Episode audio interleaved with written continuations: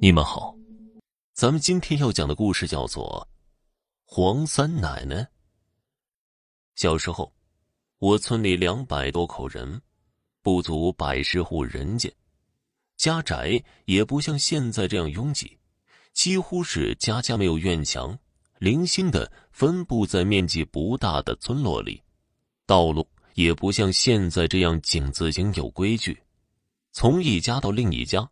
无论是在任何方位，都能直线到达。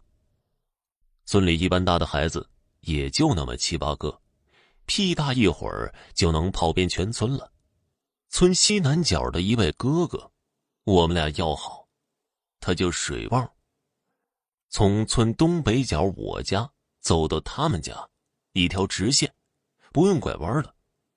不但每天一起往返上学，而且节假日也总缠在一起。上世纪六十年代，雨水大，地下水位很浅，村子里到处都是大大小小的水坑和相互牵扯着的小河沟。村西南角地里有一个大桃园，是我们村的老祖坟。祖坟向南一百米，有一个长满芦苇的大水坑，人称。苇坑，又因为是在村子的南方，所以又叫称南坑。南坑大片苇子的外围长满了一人多深的茅草。因为家里穷，我们七八个孩子夏天里都光着腚跑出去玩，经常到南坑里洗澡、捉迷藏，那里是我们夏天娱乐的场所。那年我九岁，吃过中午饭。我们后街的几位同龄伙伴和水旺哥到南坑割草，说是割草，其实就是去玩了。我们七八个小子到了南坑，扔下篮子，扑通扑通的一个接着一个跳进了水里，扎猛子、打水仗，八仙过海，各显神通，快乐的不亦乐乎。玩累了。一个个四肢朝上，摆成了大字形，躺在一片空地上晒着太阳，正舒服着呢。我听到肚子咕噜一声，感觉到不好，要拉稀了，站起来跑到远处蹲下拉稀。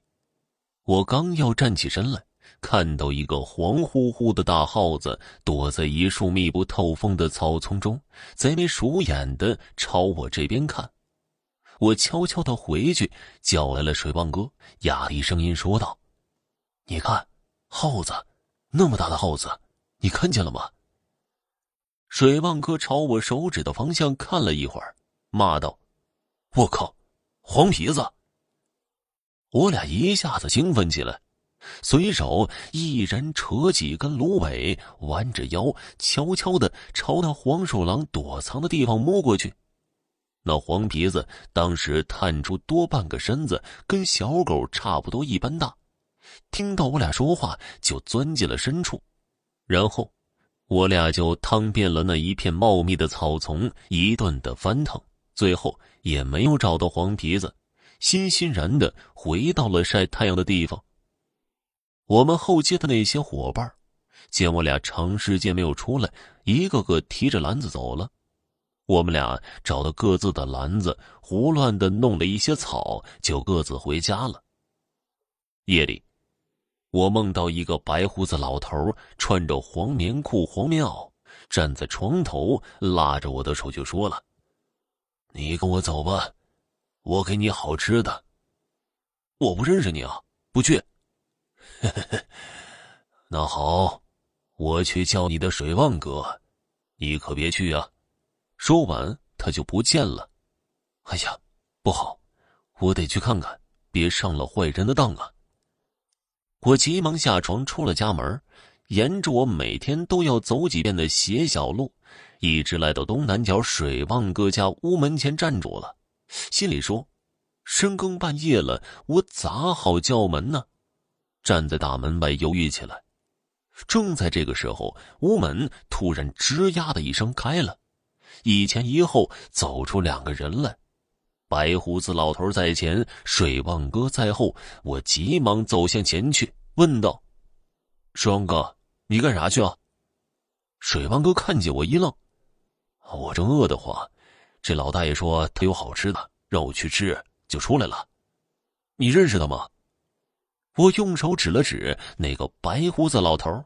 水棒哥摇头说道：“不认识。既然不认识，怎么跟着他走呢？”我饿呀。